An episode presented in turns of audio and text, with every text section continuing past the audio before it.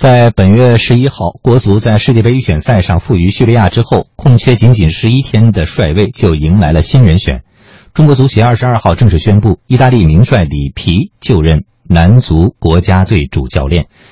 他也是国足历史上最大牌的教练。详细情况来听央广记者朱宏元的报道。足球圈传出了重大的消息，先是广州恒大俱乐部宣布正式解除与里皮。在八月三号签订的合同，紧接着数小时后，中国足协宣布，按照中国足协国家队主教练聘选程序，经过双方的友好协商，中国足协在十月二十二号正式聘用里皮担任中国男足国家队主教练。中国足协将于十月二十八号在北京召开正式的媒体见面会。里皮对于中国球迷来讲是再熟悉不过了。他曾带过尤文图斯夺过五次的意甲冠军，一座欧冠的冠军。二零零六年，他又率意大利国家队夺得了世界杯冠军。二零一二年五月，里皮来到中国，出任广州恒大主教练，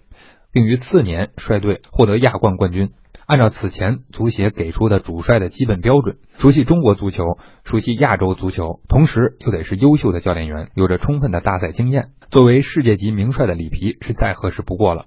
足球评论员肖阳志认为。里皮出任主帅，对国足来讲有着积极的意义。是一场危机的这么一个状况的时候，那么他上任国足，肯定会成为我们中国足协，包括我们中国足球的救命稻草。因为他上任之后，就会让围绕在我们国家队周围的这所有的一地鸡毛，然后会归于沉寂。国家队备战十二强赛的这个环境变得更加的顺畅，然后也有利于我们接下来，尤其是十一月十五号这一场打卡塔尔的这一场比赛。六十八岁，身为江湖前辈的里皮，终于成了中国男足历史上第十位洋帅。现阶段，里皮的主要任务是率队出征十二强赛剩余的六场比赛。因为国足目前仅积一分，合同里并没有出现硬性指标，但很多人还是期待在十一月十五号国足对阵卡塔尔这场比赛，也就是里皮接过国足主帅位置之后的首秀。在资深足球记者赵震看来，这场比赛会有一些变化。毕竟，里皮了解国足队员，也有着丰富的大赛经验。我觉得肯定会有所改观，因为这是由教练级别决定的，对吧？里皮的这个级别的教练决定了他带一支球队肯定会比高洪波啊这些国内的呃土帅要强的。嗯，因为首先他一个优势是对于国内这些球员，特别是恒大为班底的这些球员，他比较了解，他知道选什么样的球员。第二个里皮可能比较大优势，他会根据这些球员，他排出一个比较适合的阵容。再有就是他这种大牌教练或成功教练带来呢，他会给球队队员啊这种带来一种信心，也能让他尽量得到释放。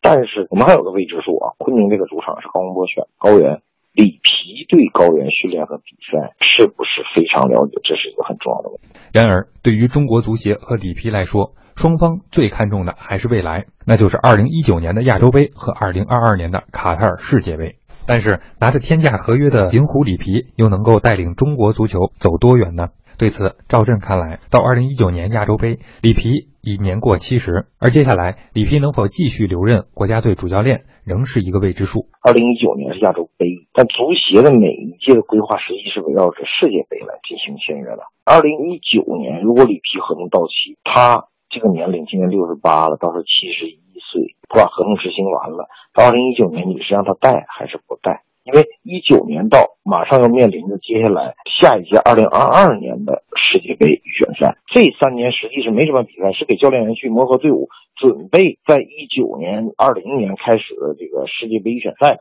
到时候，一他可能带的不太好，第二带的很好，年龄大了，七十一了，因为人的这个年龄身体状况你是。未知数。